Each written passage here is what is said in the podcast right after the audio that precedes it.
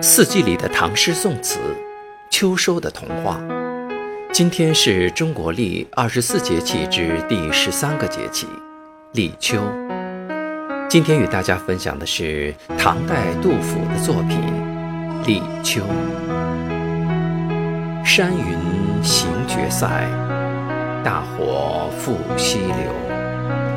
飞鱼动华屋，萧萧凉冻秋。穷途愧知己，暮迟借前愁。已废清尘霭，那成长者谋？解衣开北户，高枕对南楼。数诗风凉劲，江轩水气浮。李宽心有事，节爽鬓微抽。主将归迢顶，五环往旧秋。